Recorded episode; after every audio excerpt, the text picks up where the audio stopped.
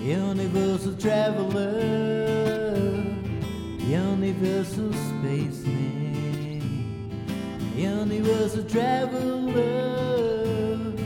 universal spaceman. Welcome, fellow space and time travelers, to Bands Are Like Girlfriends. So this is the summer episode. I'm recording this intro on a field in Croatia, on the countryside, where I'm currently on holiday.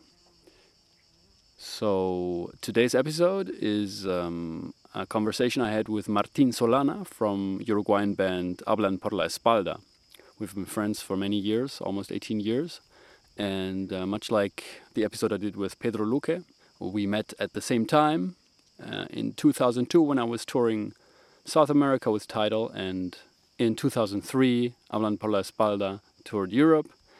And I drove them and managed the tour. And we've stayed in touch since then, and today Martin's going to tell us all about Hablan por la Espalda, a band that has been together since nineteen ninety-six, so almost twenty-five years, which is amazing, when uh, he started this band with his brother Fermín and Valentín, the other guitarist. And, um, you know, Martín is just one of those guys that you just... He's such a nice and great guy that you just want him to be successful with whatever he's doing, and he's been so devoted to this band.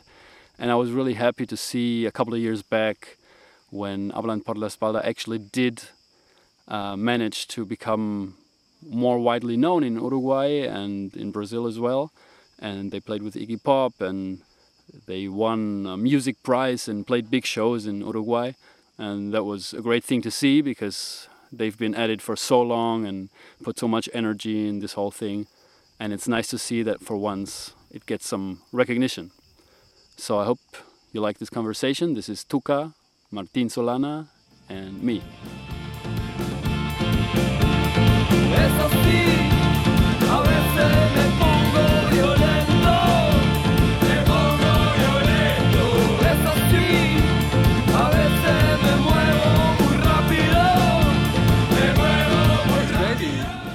When I see the uh, pictures, yeah. Valentin, he looks he looks older now. He used to look like a boy. Yes. and, and baby face. Baby face, and now he's like a man, you know, like proper man. And uh, Fermín looks exactly the same to me. That's crazy, huh? Yes. the, the devil, the pact with the devil made him. How old is How old is Fermín? Forty-two. For, and you're forty, huh? Yes. Like me. Valentin is. So, yeah. Yeah, seventy-nine, right? seventy-nine, exactly. Yeah. So um, seventy-nine, and you were always you always lived in, in Uruguay. Always, always here. Born in, and raised in Montevideo. Yes. Mm-hmm. And your parents? My mom's family uh, went to live to Brazil in the seventies. So like, I went a lot to Brazil during the eighties and early nineties. So we always went there for vacations, and every time we had a holiday or something. So there's a there's a lot of of us of the Brazilian culture maybe in us, you know. Ah, okay. The influence. Okay. They, it was another way to access uh, culture because, like there in Brazil, you you had access to lots of stuff that. Where you, you didn't get to in Uruguay, like rock oh, okay. magazines, skate oh, wow. magazines, M- MTV. Uh-huh. Wow, so, that's interesting. So yeah, Uruguay that, was always behind a bit, huh?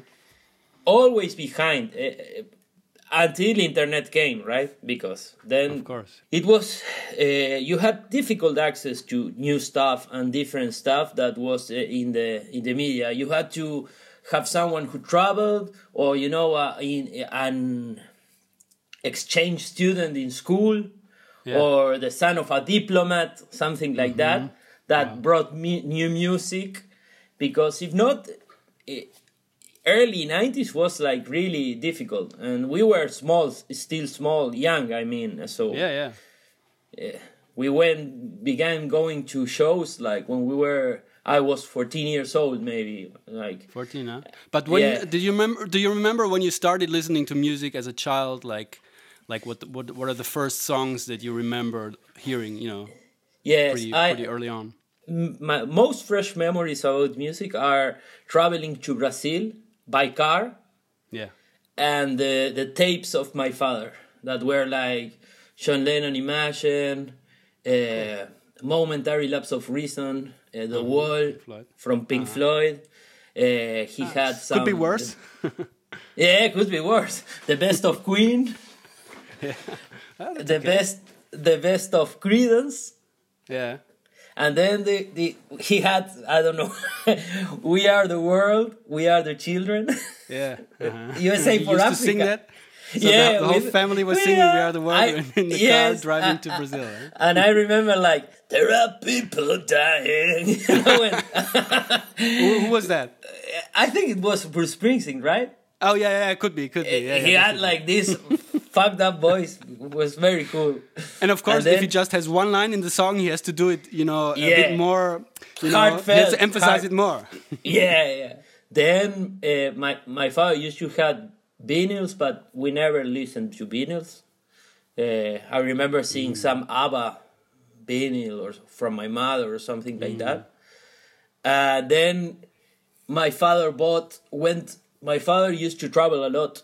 So every time he, he traveled, he brought something new. Mm-hmm, that's cool. So, you know, we were always keen on music. Like I had my Depeche Mode tapes, Erasure tapes, uh, I, I liked that music when I was young.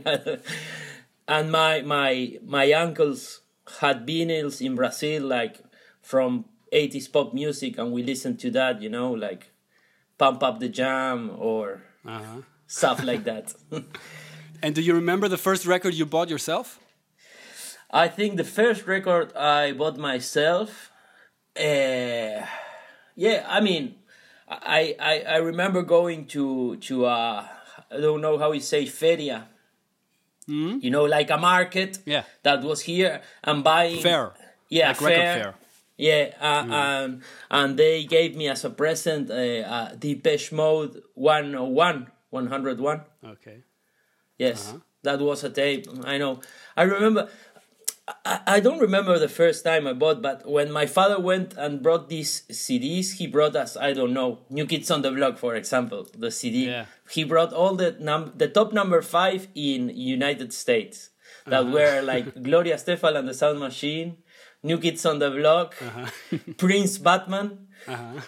and a broken frame, a broken frame from Depeche Mode that was amazing, like beautiful record. So it was like, uh-huh. we loved that record. uh-huh. So you could pick which which which one you like better, the pop music or the, the darker side. Yes, yes, yes. So we, we choose the darker side. Ah, that's interesting. And so you started playing guitar at, at what age? I think that uh, at twelve. At twelve. At the and, age and, twelve, and, yes. So so that's like nineteen ninety-one, ninety, ninety-two. Yes, ninety-one, ninety-two. And and what what made you play the guitar? Was it Slash? Yes, you know yeah. it. I know. I read it in the book, in Fermin's book. And actually, it happened the same over here, uh, in Germany. It's the same. Yes. Like Guns N' Roses was... Because people talk so much about Nirvana, but for us, it was yeah. more like Guns N' Roses, for, right? For me, it was Guns N' Roses. I remember watching uh, a Clint Eastwood movie. I don't know the name in, in English, but in Spanish, it is Sala de Espera al Infierno. Mm-hmm. Okay. It's the one with the, with the little car that drops bombs. Okay. You know? So in a moment, they kill a, a superstar, okay, uh-huh. that is the singer of a band that, incredible, the singer right. is Jim Carrey. Really? But yeah, wow. but he sings Guns N' Roses. Uh-huh. Okay, yeah, in the, in the movie. movie. Uh-huh. And then wow. there, he, well, they kill him because it's a serial killer that kill, kills stars. So they kill him, and uh-huh. in the ceremony, in the, how you call it, the funeral, Uh, yeah. the Guns N' Roses are there. The actual, the actual band. Yeah, yeah the actual band is there, like extras. So, like, I remember going to Brazil and and buying uh, a Guns N' Roses C D. The the first mm. was Appetite for Destruction. Yeah, with that, mm. you remember when the when the C Ds came in the big uh, package, like uh, a cardboard package, a big cardboard package. No, we, we didn't have that. No, I don't know you had, here. You had it like that. Yeah, oh. like the size oh. of a vinyl. Oh, really? And the plastic inside. Yeah, it was amazing. That's weird. Yeah, weird. Mm-hmm. So we bought that C D, and then after that, it, they became really popular with the, yeah. with the, with I think with the Schwarzenegger movie, mm-hmm. and we went to see them live. My father to Buenos Aires. Oh wow! My father okay. took us. It was in December ninety-two, I think, okay. for my twelfth, uh, thirteenth birthday. Mm-hmm. I think it was, uh, and he took Fermín, me, and two friends. Mm-hmm. And imagine, it was amazing. We watched the Guns N' Roses in the best uh-huh. moment of their career live. Wow. So uh-huh. I remember the sh- you know went there and there was this like people, black shirts, long hair. Uh, I remember yeah. my father saying, "Smell that, that is marijuana." I think like, you know. Remember that. Yeah, I remember that. I remember the smell, man. Wow. I mean, after that, I came and said, I want a, a, a, a guitar for my birthday. Ah. So they, they gave me this acoustic guitar. And, uh, well, I started uh, some lessons on the next year with with a with a professor. Like for three months, I think so. And when I learn some chords, I say, goodbye. That's enough. Huh? That's, That's enough. Yeah. When he started with all this stuff about uh, solfeo, you know, that's... Uh, the... Yeah, yeah, yeah. yeah. I was fourteen years old, uh, thirteen years old, didn't didn't want that. Man. Yeah, it was the same for us. I, I was never interested to be a like a good musician, professional musician who knows how to play solos and stuff. Yeah, but it's interesting because Guns N' Roses were like that, right? They were really yeah. good musicians, but they also had this punk background, which which probably was our first exposure to, to punk, I guess, huh? Yes. In there, a way. Remember this... the covers record? Uh, Spaghetti amazing. Incident? Spaghetti, yeah. Man, that's like, amazing. Like, right? And and um, I hadn't... I I remember I didn't know the songs before I heard them By Gun, played by Guns N' Roses, and yeah. my brother bought. I think he bought it, and then I was like, "Wow, this is much better than the Guns N' Roses stuff. I like it more. It's faster, and you know." Yeah, and then yeah, you had to find out, but who are these songs from? And you know, Ramones. It was amazing. Yeah. It was amazing, that record, man, because uh, I mean, I remember listening. Uh, Can put your arms around a memory. Yeah. You know? And years later, I. I, I It was like I, I heard those that song and couldn't believe, oh, when, when everything started. Because nowadays, you go there, you Google it, and put song, who is it, yeah, you know? And back you then, listen it, yeah. the original. Yeah, yeah, yeah. But now, back then, you didn't. You couldn't do that, man. It was like, who are, what is this song, man? Uh-huh. I, I, and another, right, right. Uh, something that made that change here, I mean, in us, was the Doors movie, too. Yeah, uh-huh. Val Kilmer. Yeah, Val Kilmer. I remember my brother was bigger than me when it came out, uh-huh. and uh, and he he was maybe fourteen years old and I twelve, and he, you know, white shirt, long hair, and walking like this. It was so the funny. The puffy shirt, the puffy yeah, shirt. No, like, no. Yeah, no, no. yeah, he, but he, maybe if he he he got it, he used it. I don't know. Yeah, he, but, I think he could wear it. It would work yeah, with his image. Now or nowadays. Oof, he's a glam. He's glam, man. He's glam. But yeah, but, you could definitely, definitely see that in his, in his, in his act, uh, like where yes. he's coming from. That, that it's left a big impression on him. The whole yes. Doors thing. Yeah. Totally. So but I, I remember mean, when I remember when, when we were in uh, Montevideo, that it was really a strong rock and roll, uh, mo, you know, uh, in the scene there. I remember that I heard the first time M C five in one of in in the car. W- Of one of you guys, where we drove to a party. I don't remember. Wow! And they were playing "Kick Out the Jams," and I was like, "Wow, this is amazing!" Uh. And I, what, what? This is from nineteen sixty-nine? Oh, what? It's crazy, yes. you know? Really? And, uh, oh, nice. And yeah, I think you, you, there there was a. It was a like a punk hardcore scene, but there was this strong rock and roll element. Yes. Garage element. Yeah, right? Garage element. I remember you guys came in two thousand two, right? Yeah, eighteen years ago, man. Yeah, eighteen. Wow. Pretty Amazing. Much, exactly. Yeah, pretty much, man. So uh, after the Brazilian tour, two thousand one, two thousand two, when you came, I met this guy that lived, uh, worked in the building where I live, and he was like a garage fan, you know. Okay. He, he knew everything about garage, and so he he gave us a lot of music, you know. Uh, and M C five, maybe the, the, the garage rock influence came from that side, maybe. Came from that, yeah, that's interesting. Yeah, yeah. I, I, I mean, we always listen to rock and roll before punk and hardcore because it's more accessible, right? Like, you mean Guns yeah. N' Roses or, yeah, I don't yeah. know, and Nirvana or mm. or who, whatever band, popular band there was in the nineties, but... Uh, this guy introduced us, for example, to the Nuggets. Okay. Um, so then we had a band with a cover band with this guy called Los Nuggets, and uh-huh. we did covers from the sixties and yeah. M C five and other bands, like, but more more dirty, you know, more garage. Yeah. My brother sang. I played drums. Mm-hmm. This guy played the guitar. Tortuga, you remember him? I think so. Yeah, I think so. He played the other guitar, and Valentina. Okay. Played the uh-huh. bass. Oh, cool. Yeah, we were like this, uh, and yeah, we did a lot of shows. It was great.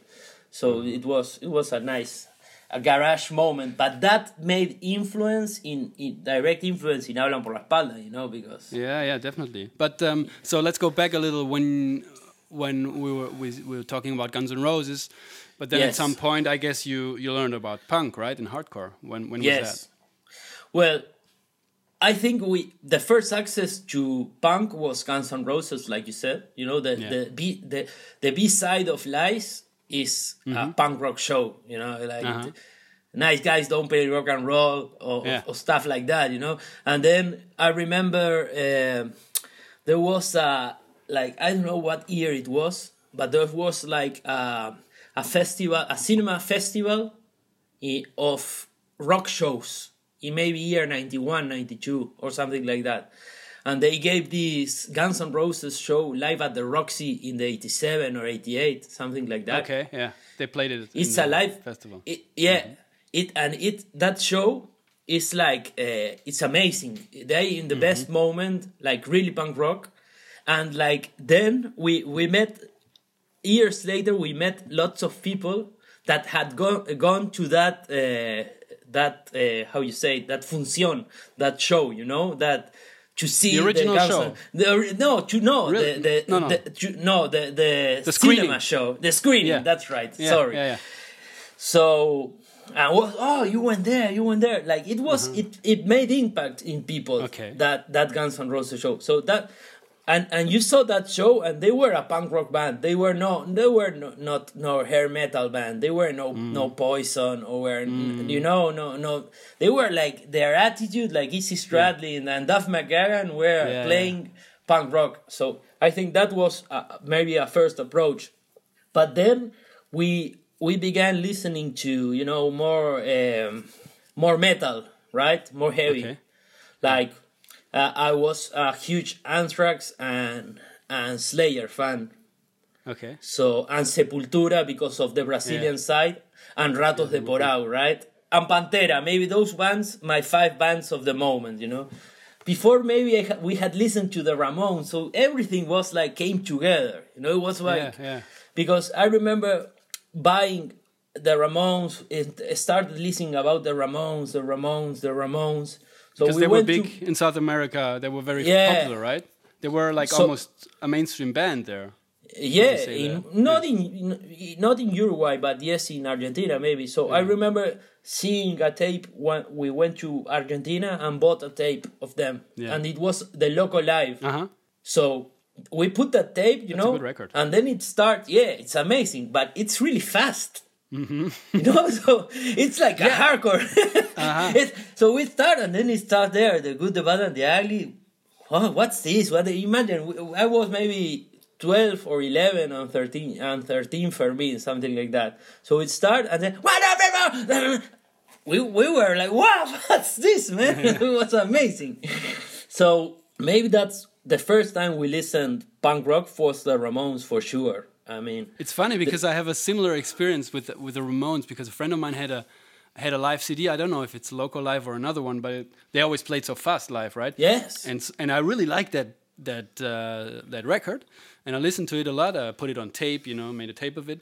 Yes. And then at some point I listened to the album version of of Pet Sematary. And I was so disappointed because, like, why is that so slow? That's so weird. This is like the same song, but they play it so. What's going on? Because you've gotten used to the fast way and yes, you really liked man. it. So it was rough amazing. And, yeah.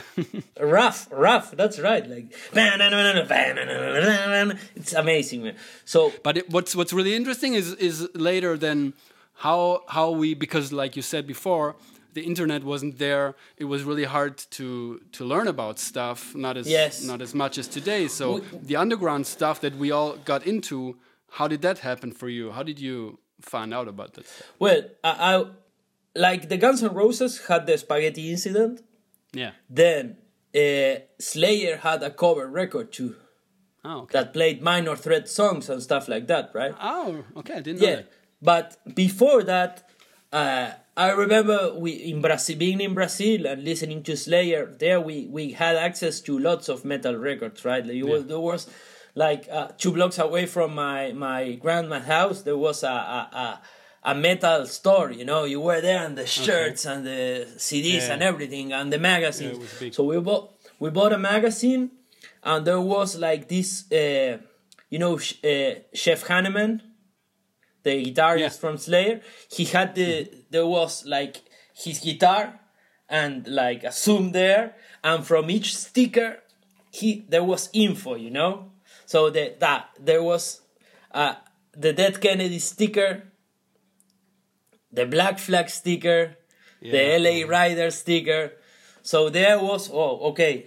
Yeah, Dead Kennedys, the band, and the information about Dead Kennedys, information about that fact, information about Circle Jerks ah, or something. Cool. So then my father went to to travel to to United States, and we made a list to my father uh-huh. with all, cool. all hardcore records. Like uh-huh. we didn't know, no? Black Flag. Uh, uh-huh. He always went to the record store for us because he cool. likes music too. So uh-huh. we did there. That's Dead amazing. Kennedys. Yeah, we put Dead Kennedys, Black Flag, Circle Jerks, all bands like that. No? Uh-huh. So my father always told them when he arrived with the list to the record store, the guy like, I mean, look here. Yeah, what a cool guy, eh? It, yeah. So in that tr- he, he he came from the States and bought us the first four years for from Black Flag. Yeah. The, he brought us the the how you call it the one of the. The Circle Jerks with their peeing on the golden shower of hits. Okay. From the Circle Jerks and the Give Me Convenience or Give Me Death from the Dead from Dead the Dead Kennedy. He brought those yeah. records, and the guy from the record store gave uh, like recommend him some records. So oh, I think cool. he get he brought like Biohazard oh. and Agnostic Front, for example. Okay. Right? Okay. So like. Okay, we started listening to hardcore music that way. Uh, uh, Amazing. And, and then you started the band not much later, right? After that.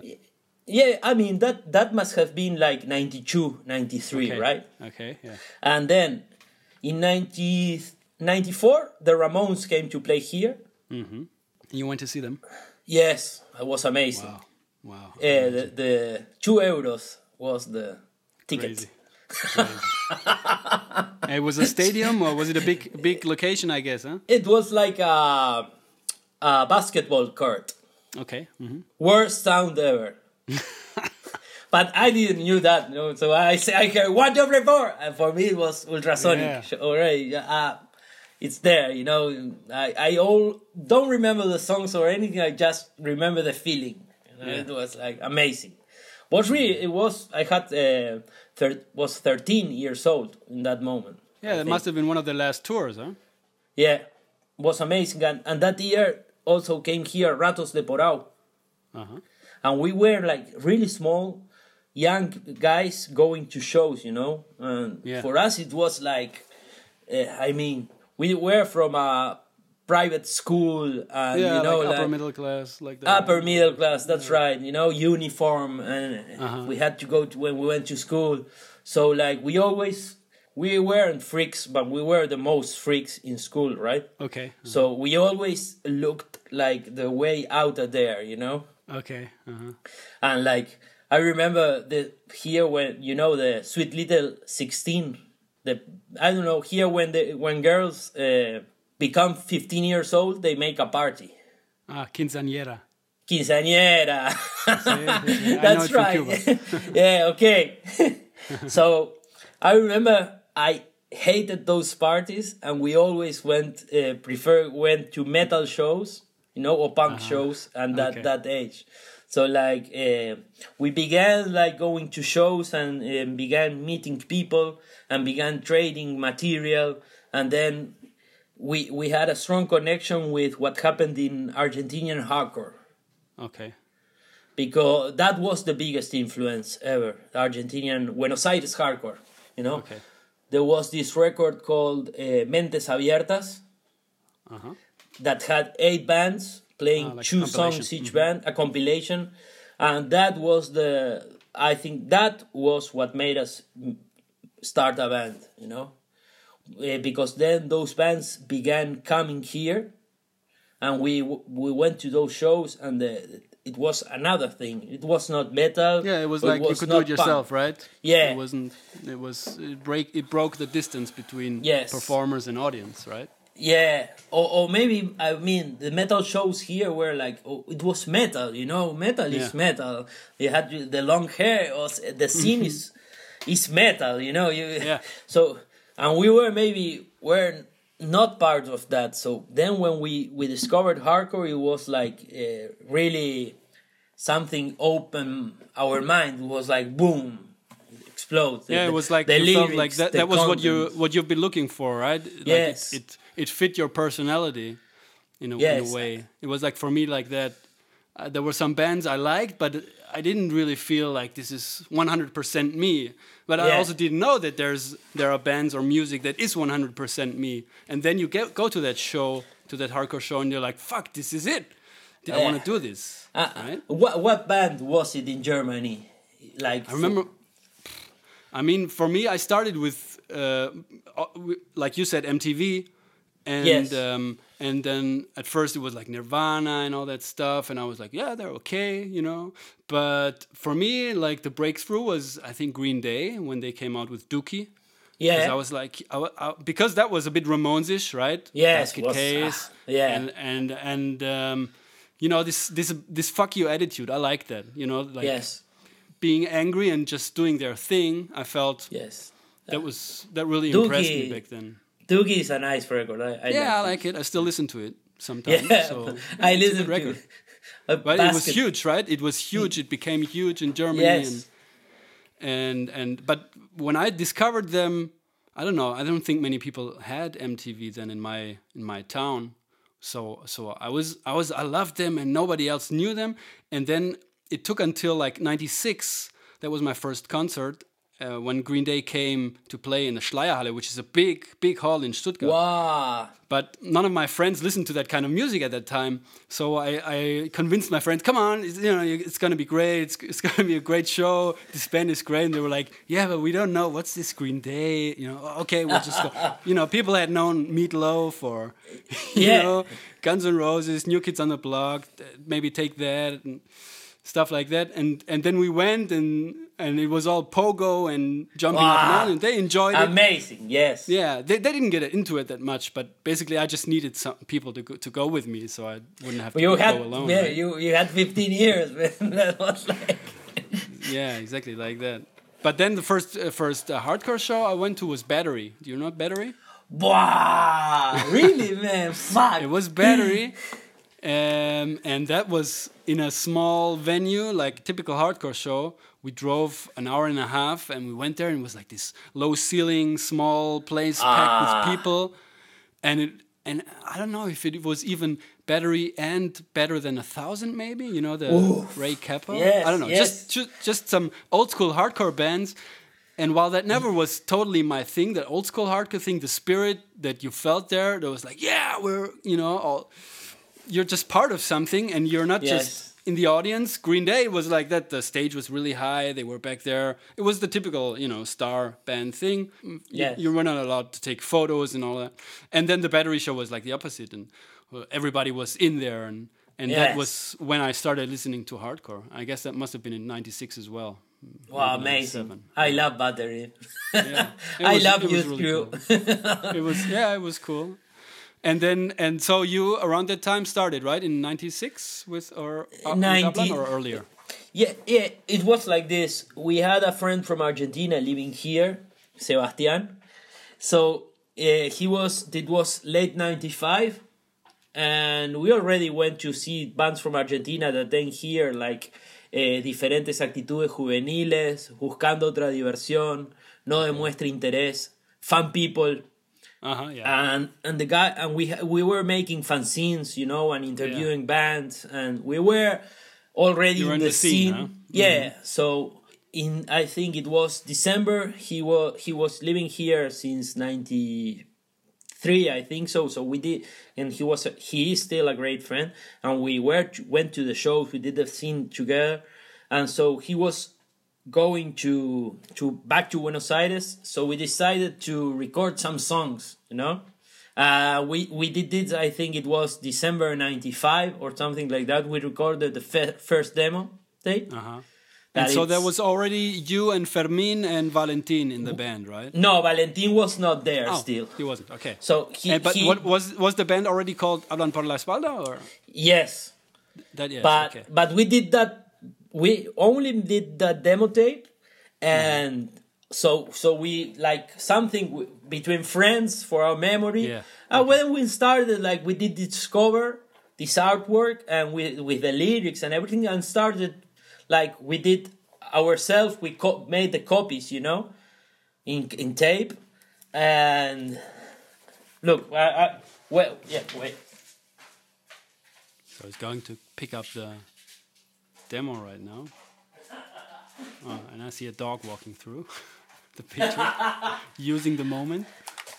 I know this won't appear in the interview, but it's just yeah. to show it to you. Yeah. You know, it's the the cassette tape. You know, here is the tape. Cool. Fuji. Yeah. Fuji. Hablan yeah. por la espalda. And then here is the artwork. Wow, and that's ninety-five or ninety-six, huh? Yes. Ni- this is ninety-five. We distributed this, you know, like yeah. between friends. And like, I think maybe it was January, February. We went to this uh, fair that uh, there was like a punk uh, space where yeah. people sell fanzines, tapes yeah. and everything. And we sold some of these demos. Uh-huh. And one of these demos, two, this guy, Babyface, came uh-huh. with a with a Gorilla Biscuit shirt, and I had ah, a Gorilla okay. Biscuit shirt. It was Valentín. Yeah. yeah. Cool. And he bought two demos. Cool. And then he's, he's told, oh, why you don't play anymore? No, because it was a friend and the bass player. Mm-hmm. He went to Argentina. Oh, I play. I can play.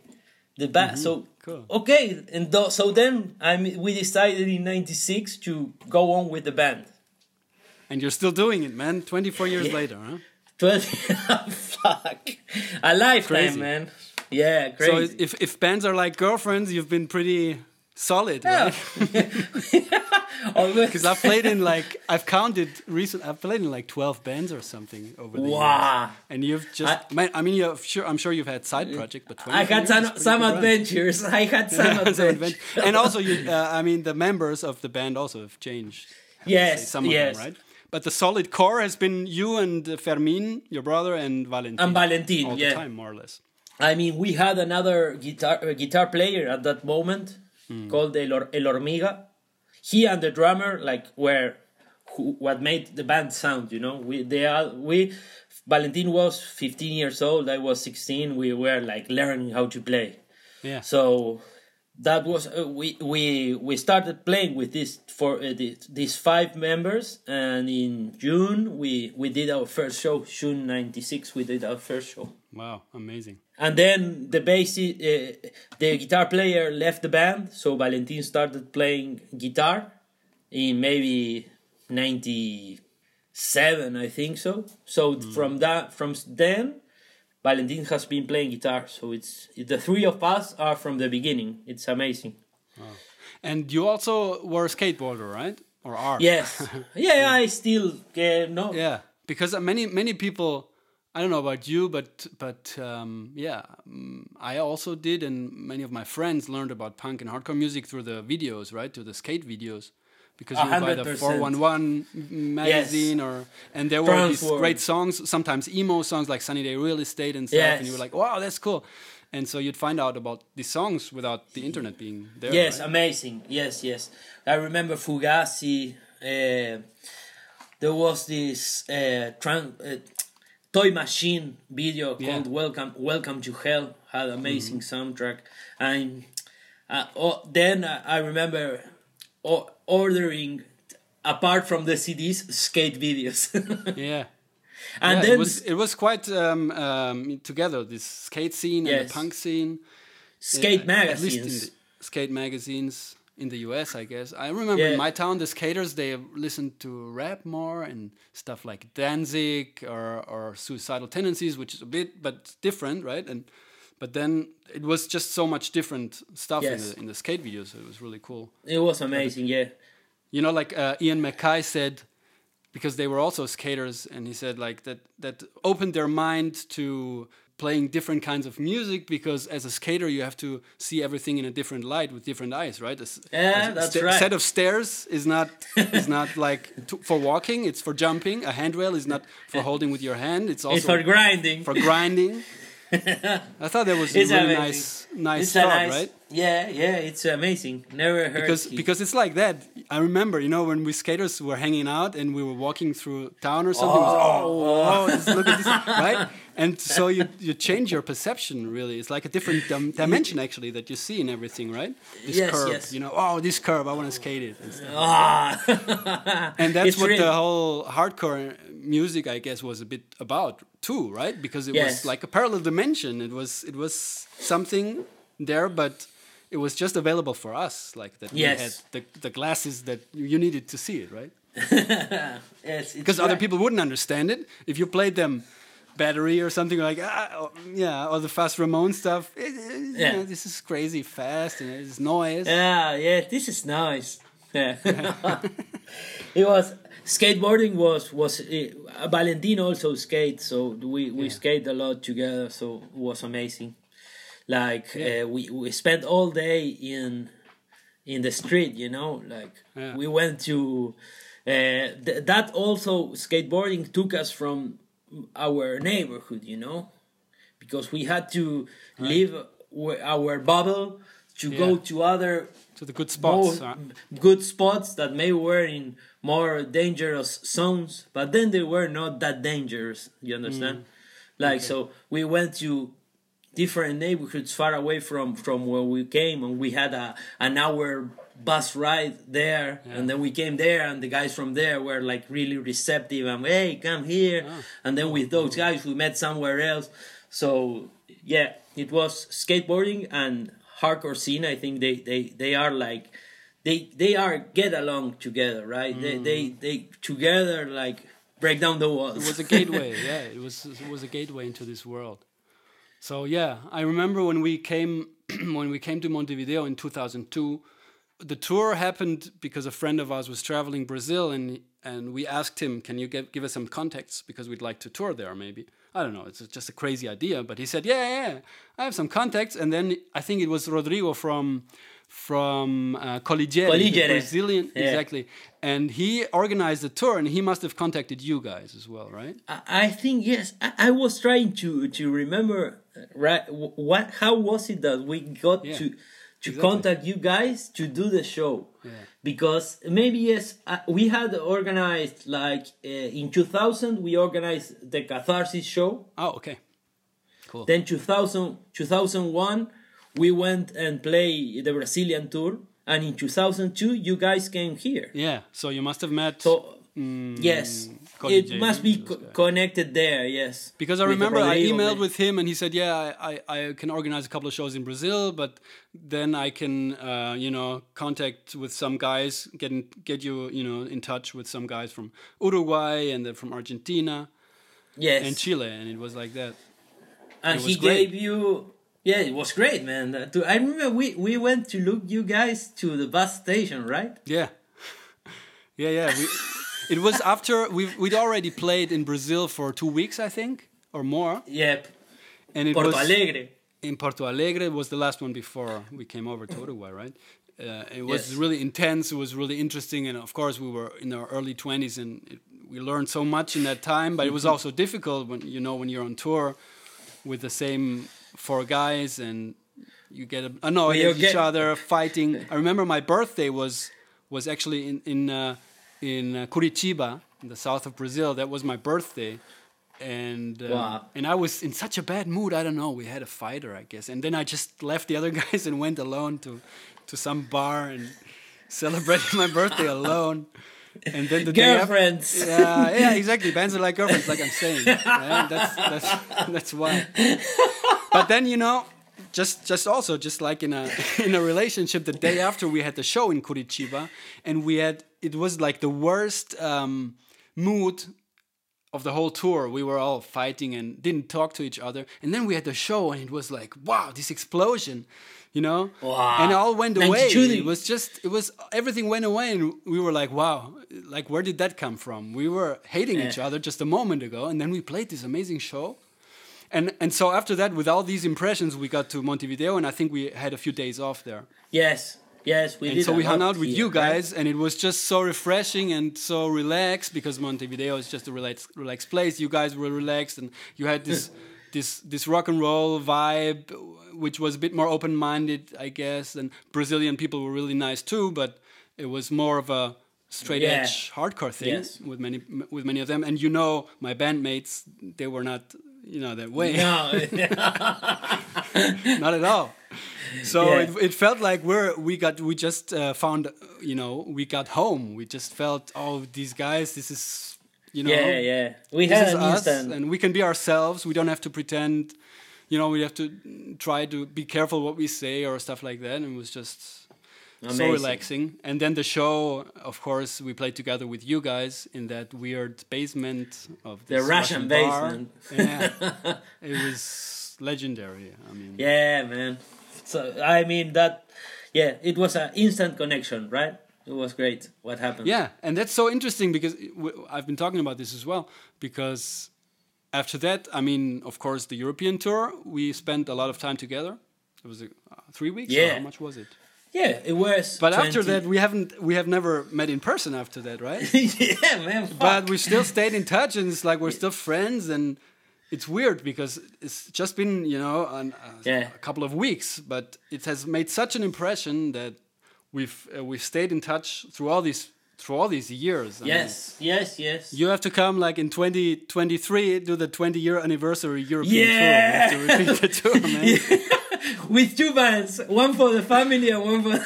Oh yeah, yeah. That's no wait. With the kids would be a different experience. But look, it would be cool as well. But look, this man, it, it, we. We were starting to work on a two thousand twenty-one tour in Europe. Oh, really? Cool. Yes, uh, but it it depended on this festival that was going to happen right now in, in Spain. Oh, okay. And it got cancelled and moved yeah, one course. year. So okay. twenty twenty-one is maybe twenty twenty-two. We are there. Well, you know, I'm part. I'm gonna be part of the. Of the yeah, game. I know, man. Have to.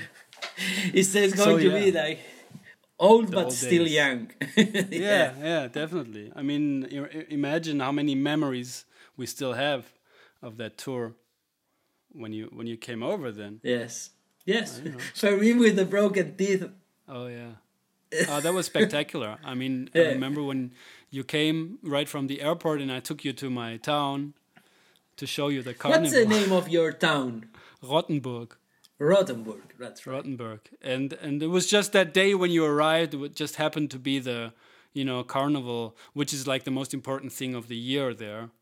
And I always hated it, but I thought, yeah, yeah I'm gonna show it. I sh- I'm gonna go show it to you guys, so you see, you know, my my cultural background, how I grew up.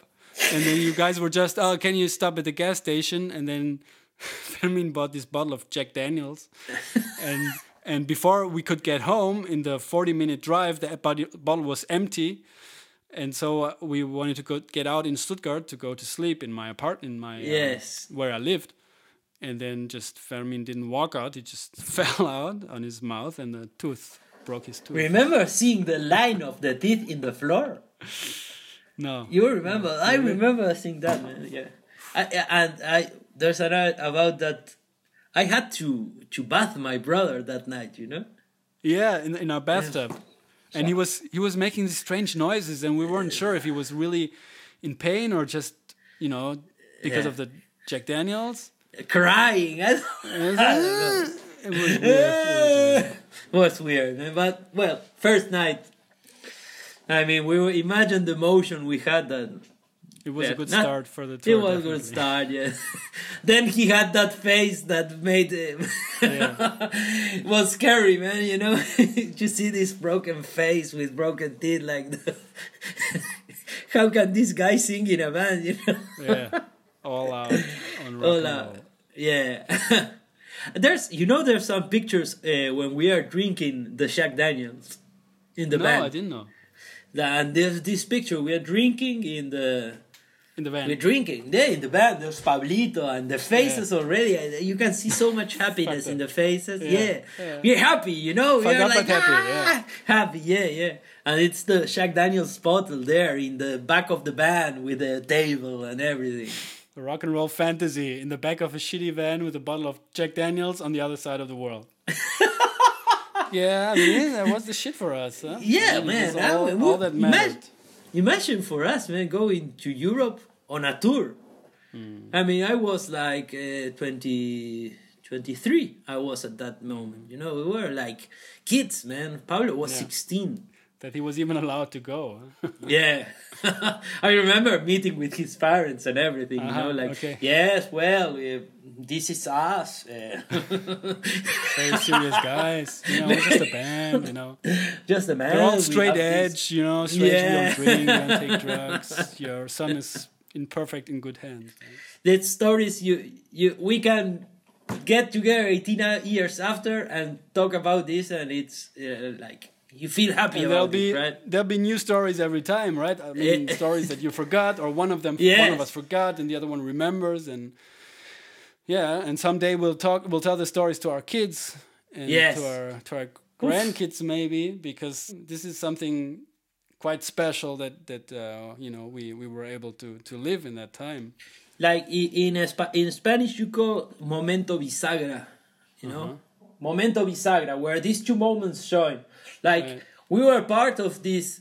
Like after everything changed, after internet came ma- massive yeah. and music came massive and everything changed. Like mm. we we were in this in this we were right before everything changed. That's so true. That's why we I think we. We managed to do the things we did, like, and how we did it. Yeah. Thanks, because it still wasn't what it is today. Yeah. I mean, we, we organized a tour by mail. Mm-hmm. Right? By email, yeah. We were writing, oh, you, you gave me a mail and said, yeah, we are going to play in this city, this city, this city. I'm trying to make you play in this city. Mm. And, and we were going there, and we didn't knew anything about the city or anything. Mm. Oh, nowadays, maybe how oh, you're going to go to city? You put Google, you watch the city, you see, ah, yeah. you, you we walk through the We had to use the paper street. maps. Yeah, yeah, yeah, we had to use paper maps. We didn't maps. have cell phones or anything. You was, asked in easy. every corner, where is this place? Yeah, it's funny, because now through Instagram and Facebook, I've reconnected to some people I yeah. met back then, because back then there was no Facebook, and then you just had to, some years there was nothing, and then, I mean, like us, basically, we always wrote emails, but yeah. but now with Instagram, you know, as bad as it is in some respects, you know, it got it got us back together. Huh? Yeah. I mean, sure, it's great, yeah. all these all these contacts that we made back in that time that are still that we still have. That's really yes. a gift, right? I'm really yes. grateful for that, too. So it, since then... The, there's been a lot of changes, right, in the in the lineup of the band. Basically, yes. it's just just you and Fermín and Valentín left. What happened to? Um, I know Pablito, he, the drummer of the European tour in two thousand three. He was like sixteen, I think, right? Yes, he was sixteen. And, and not too much after that, he quit, right? Yeah, we we we recorded our second record, the the Hablan por la Espalda record, and then we toured Brazil like in two thousand four or five, and yeah. we we came back from Brazil, and he, he quit the band. Yeah. Like, Brazilian tours make drummers quit. Okay. You had that again two, after that? Two drummers quit oh. after a Brazilian tour. Uh, and then uh, for that record, we, we got the the organ player, but you you didn't meet him. No. Uh, so, and then the, we changed some drummers in the way uh, until after we recorded Macumba with this formation that from two thousand six... to two thousand seventeen was the same formation. Oh, wow. Okay, okay. So um, Macumba was like your breakthrough, more or less, you could say, right? In, yes. In it was the first record released by the by a Uruguayan label. Mm-hmm. It got quite um, success, or I would say, you know, many, many yeah, people m- many, heard it, knew many it. people get, I, you know, maybe Hablan por la Espalda is a band that in Uruguay you ask and people knows about it or have heard the name, but hasn't mm. listened to it, you know? Mm. It's like, so maybe more people got to listen to Hablan por la Espalda after Macumba. To, uh-huh. And maybe some radios yeah. played our song, but, and we won this, like a music award. Yeah. And it was like, it was great. I mean, it it gave us another, others opportunities, you know? And we, we also had to become more professional what, with what we played and what we made and how we made our stuff, you know. Like yeah, I remember on the tour in two thousand three that um, you couldn't tune your guitar, I think, and, and Valentín always tuned the guitar and bass for, for the whole band because he was the only one who knew, uh, who knew how to tune the stuff. Disaster, yeah. Because he was this metal... I mean, Valentín had the metal yeah. background, right? He he was doing uh, the solo and uh, yes, finger picking yes. and stuff and... so yes. he knew how to tune a guitar. Yes, me also. To... I had a, a potato in my ear. So the band started to make, get bigger, and then we got we we toured Chile, Brazil, and Argentina.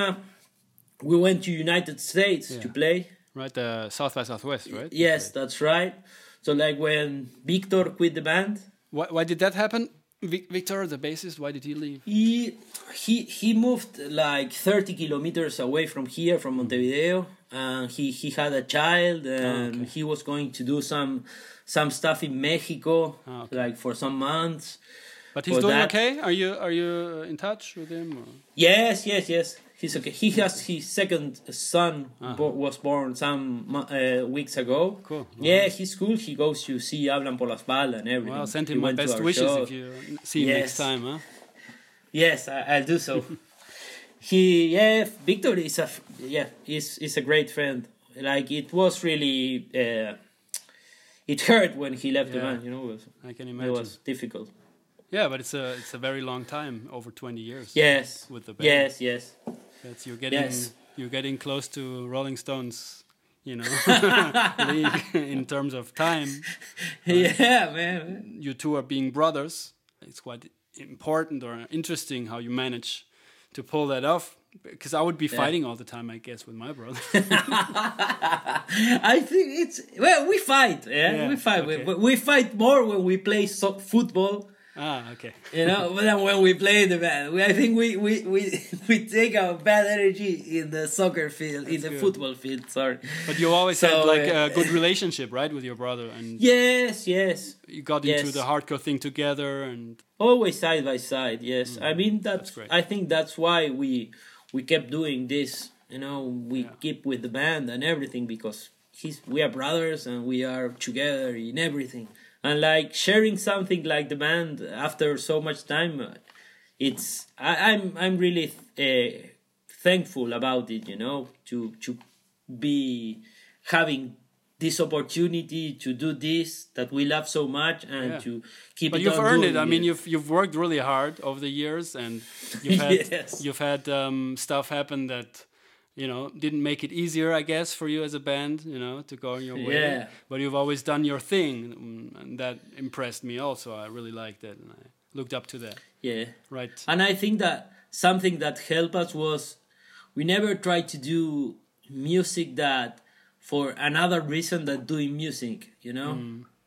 Like, we never wanted to do this hit or play well, so the sound so that it can be played in the radio or yeah. try to do the song to be bigger and try yeah. to live of this. Because maybe if we tried to do that, it was more frustrating, you know, because like try to do music to satisfy people that you don't even want to connect with, or, or something like that. Has yeah, but also what's important, many... I guess, is that that you finally got, you know, got a bit of recognition, you know, after Macumba, yes. maybe, because I remember when with Tidal when we when we um, recorded and released Abraxas, which which is like a really amazing know, record. Thanks, man. It's a like intense thing, and it was so dark and deep, and we were totally into it. We had really long practice sessions. We drove for many miles to get together to practice and to craft this this this thing together. And then we had sort of gotten out of the scene, of the hardcore scene, and you know we should have, or the next, we didn't know what the next step was. Musically it was clear, but for the band, you know, what would we do yeah. with this? And so we released it ourselves, and we played on for a while, but it wasn't, there wasn't an audience for this record for us, because yeah. back in two thousand four it was it wasn't like today, this kind of music. Many people yes. you know couldn't deal with this kind of music. Now it might be different. Back then it was it wasn't, and and for the hardcore scene it was too out there, I guess. So that mm. was kind of a frustration for us, for Tidal. So yes. at some point we just, you know, after putting so much work into something and then not really getting much in return, um, it was like maybe we should we should call it quits, and that's what we did. Ah. Um, which is sad, but yeah, yeah. sad. That's how yes. things went, and for you it went different, which is great. That you know you somehow managed to to find find an audience, and I think that you need, you kind of need that to be able to go on, right? You need an audience. Yeah, we found that uh, rock and roll part, you know, that you meant in when you came and found here in two thousand two. Yeah, you know that that here maybe helped us to to develop the sound to of Macumba, for example, or of yeah. the next record. You know, it is it's definitely more of a rock and roll sound than hardcore sound, maybe. Yeah, but, but also I the mean, I mean in Macumba the percussive thing that was that blew my mind, and uh, which I guess is like the Latin influences, right? Uruguayan folk music or traditional music, I guess, is in there too, right? Yes, candombe. Mm-hmm. We got there because here in the streets, you know, the Sundays and every day, you, you, that music is in the streets. Okay. So it got, it started to get the, the feeling, and I started to go every weekend to those, uh, you know, processions called the, the candombe. That it's like forty drums together playing, wow. and it's always this tumbaraca tumbaraca tumbaraca. It's like tumbaraca tumbaraca tumbaraca tumbaraca tumbaraca tumbaraca tumbaraca tumbaraca tumbaraca tum. It's like that's why they call it candombe, right? Because that's the rhythm. Yeah, candombe, candombe. Yeah. So it's like three, three. You got three drums. It's like one called the chico that only does this, taraca taraca taraca taraca. Then you got the, like the bass drum, you know, that it's yeah. called el piano, uh-huh. that does tum pum tuku tum pu pu tum pu tuku tum pu pu, uh, with and vari- varieties. And then you got like the the, the it's called the, the repique, that it's like the player, you know, yeah. it's go like rakataka rakataka. It's it goes playing all the time. It's like uh-huh. it, it, the that's like a snare I don't know. Drum, maybe more or less. Yeah, right? Man. It's so all these things get together, and like imagine forty, sometimes seventy drums wow. playing all this sound together. Mm-hmm. It's like for ten blocks. Mm-hmm. Wow. So it's like really uh, trance, you know, mm-hmm. tribal, and you get. If you connect with that, then you just, your mind blows. Mm-hmm. So between drugs, acid, mm-hmm. and candombe and rock and roll, yeah. like... That's what happened, huh? we beca- what happened? We started to like, uh, uh, how you say, jam much more, you know, okay. like yeah. uh, Macumba is a jam record, you know, okay. we, we like, the songs are seventy minutes, ten minutes long, six minutes. Like, yeah. uh, maybe before recording, some song had fifteen minutes or wow. ten minutes, and uh, so like we we reduced them so that they got in a record, yeah. and it did well. It was a double record. So. Yeah, yeah. and a great one. But the influence, well, I think it was all that. But I mean, the hardcore feeling, I think it, it's there, you know, always, because that's where we come from and how we learn to do stuff. Yeah. So it's something like maybe how you meant in Brazil, like it's everything. Like, no, you're hardcore, you have to be like this, mm. or no. So I think that hardcore is not that. I think that it's mm. the other way. Yeah. I mean, you have to. If if we are trying about opening your mind, yeah. why get it narrow and just let it be this small piece of in this whole world? I mean, we got uh, like tired of doing the same stuff. We need to grow up and we need to learn new stuff and experiment and all that stuff, you know? So I think that's what happened. Yeah. Some people, more more radical people from the band that came from the hardcore, maybe said, ah, these guys are sellouts, you know, or stuff oh. like that. So, yeah, it happened. okay, okay. Maybe but, three people, yeah. three persons, yeah, five I mean, well, no, man. You know. So always, uh, what? what? The, the, every scene is like a, you know, the world in small. There's there's good guys and bad yes. guys, and there's there's really narrow-minded people, and there's also very open-minded people. But yes. The good thing was that there was no uh, need to, that everything has like a value, or, you know, you don't have to mm. make money and stuff like that.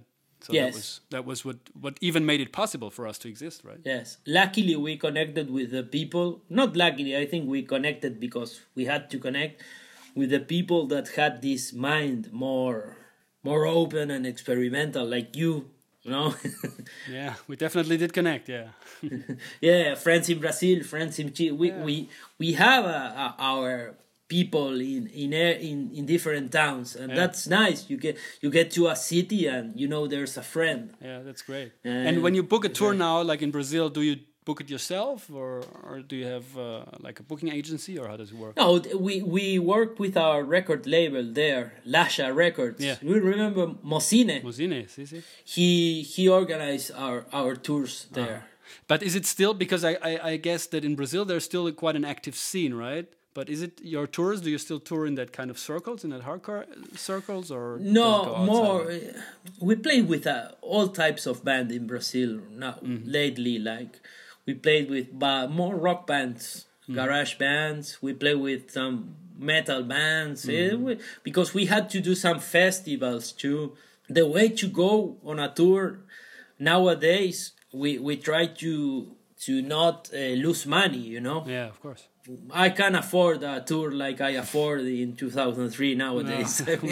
I have a, a child to feed, you know. We did our best, but it was, I guess it was financially, it wasn't, wasn't uh, great. yeah, and Brazil, every tour, you know, yeah. it was like, we, we maybe we work so we can tour. We yeah. worked some months and then we toured. So, uh, but nowadays, when we do uh, a tour, it's like, okay, we have a cachet and we... we We go there, we have where to sleep. Yeah, it's uh, like maybe a hotel, mm-hmm. sometimes people's houses. Yeah. We do, we still do it, you know. We, we, there's friends in every town that organize something for us. Yeah. That's that's nice. Yeah. It was like this uh, coronavirus shit, you know. We, we were going to play in May in Chile and June Buenos Aires, and we had oh. to cancel so everything, cancel yes. So how are yeah. things right now over there? It's all locked down still, or no? Here in Uruguay, up? It's like it was always like really. Uh, we are little people, yeah, and people were like really conscious on the beginning. So, yeah. like nowadays there are like nine persons ill or something like that. So it doesn't really come over from Brazil, because Brazil is going crazy, yeah, right? It's it came. Like the the, the mm. border with Brazil, like there's a city that it's the city with more cases. But here in Montevideo, it's like you look to the street and it looks like more almost normal, you okay. know. Mm. But we don't have where to play as a band. There are no shows. No shows, or the shows like they only can have four people on stage. Oh, on stage. I mean, you're in the practice room together. What? What? How much sense does that make? Yeah, I know. I mean, it definitely had an impact impact on many people, in the sense that, you know, you like I guess all around the world people were kind of forced to stay inside a lot more than yes. they they would normally do, and you could really see that it had an, an impact on many people. You know, if it's now like protests in the U S A and and and in Germany there were protests, but a different kind of protests. They were like thinking or saying, tens of thousands of people sometimes were gathering and saying, oh, the government wants to control us, you know, they want to, you know, get into our minds, yes, and crazy shit like that. And just uh, in Stuttgart, I don't know if you've heard about it, it was like big national news that there were like five hundred kids or so that meet every weekend, you know, in the center of Stuttgart to hang out.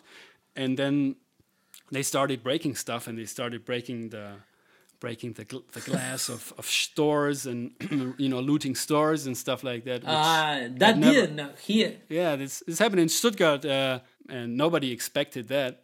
And I guess it certainly has an effect also, you know. Of yes. That. So there is this unrest now in people.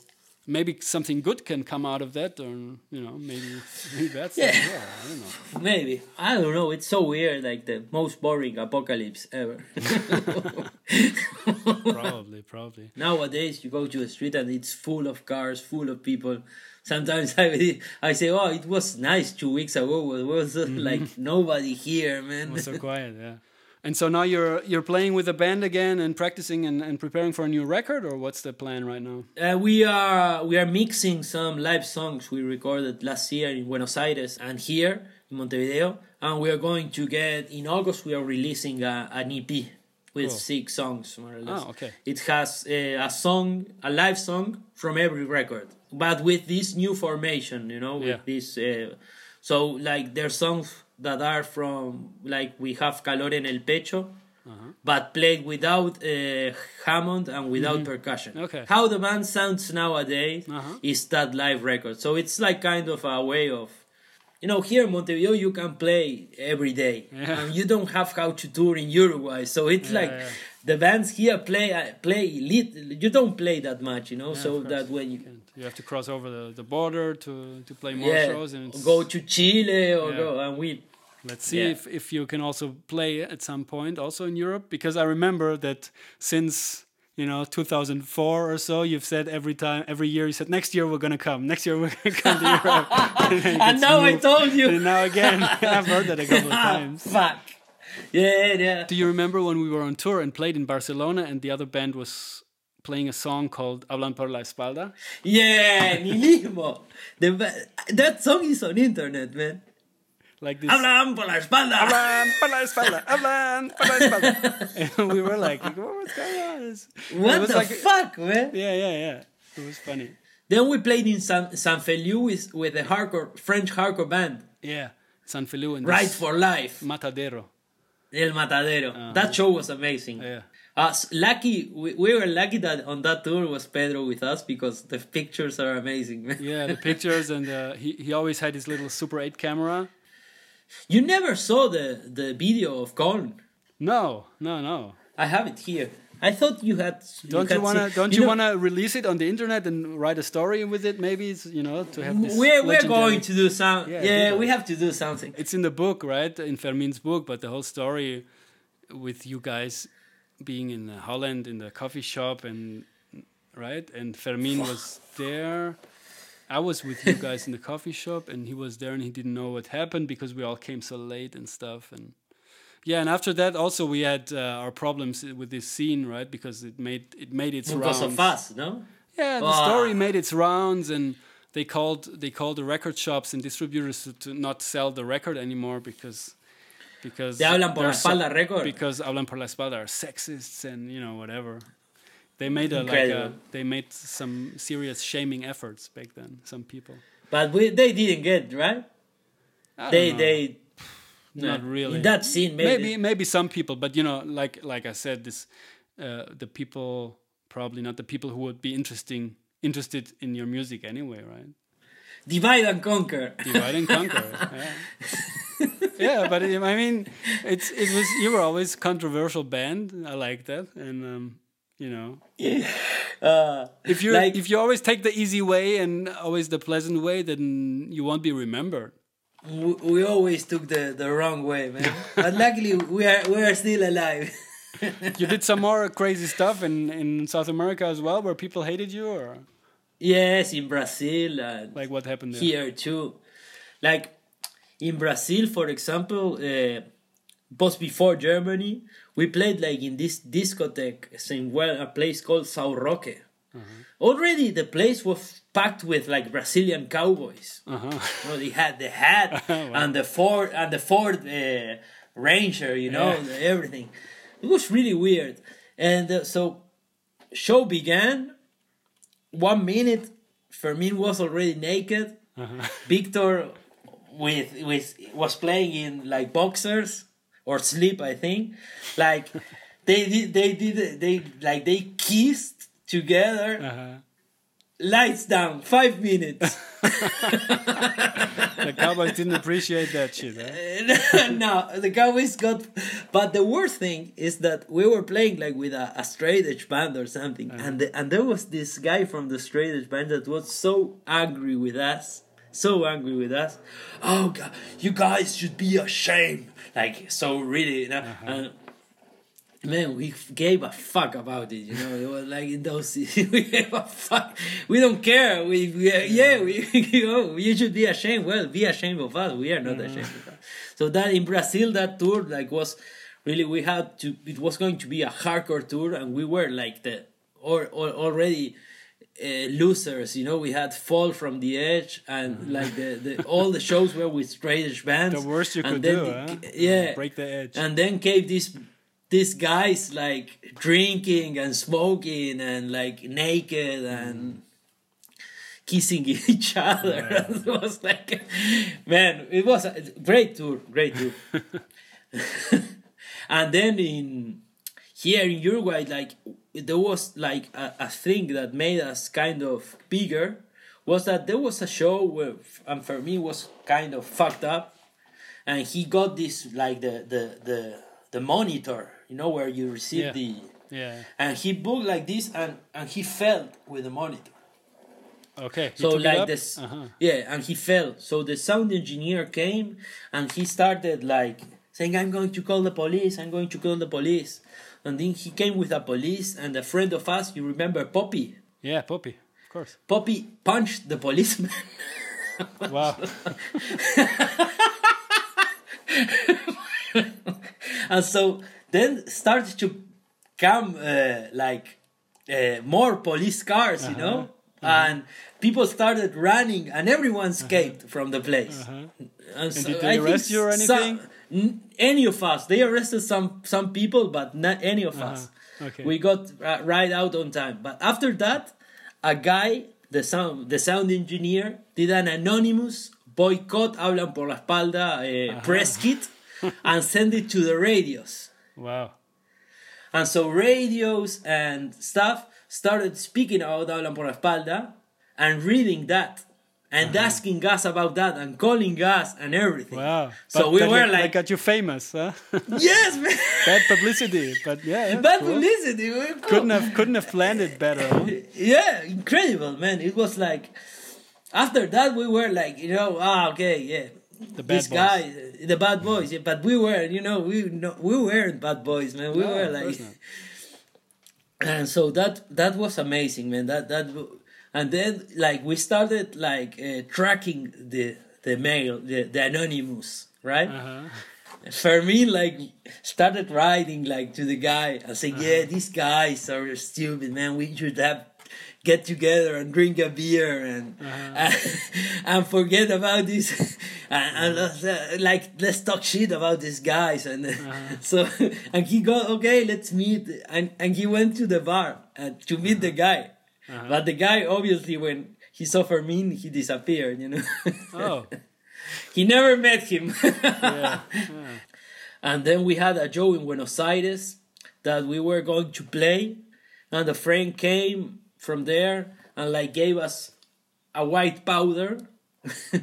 We thought it was it was cocaine, you know, and, and it was ketamine. Oh shit. Before playing? Before playing, man. Oh great. So I when would we, like to see that show. Yo no man, I thought I was Jimi Hendrix, you know. I I, I, I play with the guitar back here. Uh-huh. Like and with the mouth and everything. And very oh, was the we did after that show we went we we like they canceled us in Buenos Aires for two years oh. man like yeah. oh wow yeah so That's a story, Chris. You went your way, you know, despite yeah. everything, right? But you're still oh. there. That's that's what counts. I mean, yeah. you're still fucking around, right? Like a fucking cockroach. You know? Yeah. Well, what doesn't kill you make you stronger, right? Probably, yeah. Yeah. yeah. Cool. They say so. yeah. And what remains are the stories, right? And after a couple of years, it, you know, in the moment, it was really painful, you know, to be sick on tour or something, or sleeping on shitty floors. But, you know, ten years later, it's all, you know, it's yeah. just nice stories to tell. And it's good that we can tell these stories now, I guess. This is something that maybe doesn't happen like that today, you know? It was a certain time. Yes. Yes. So take care, Martin. Thanks for talking to me. And yeah. Bye-bye.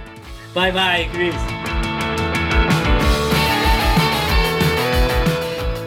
So that's it, my conversation with Martín Tuca Solana. If you want, check out Hablan por la Espalda on Spotify or YouTube. All their records are there, so check them out. So that's it from me for now. I'm going to go back to my holidays and talk to you soon.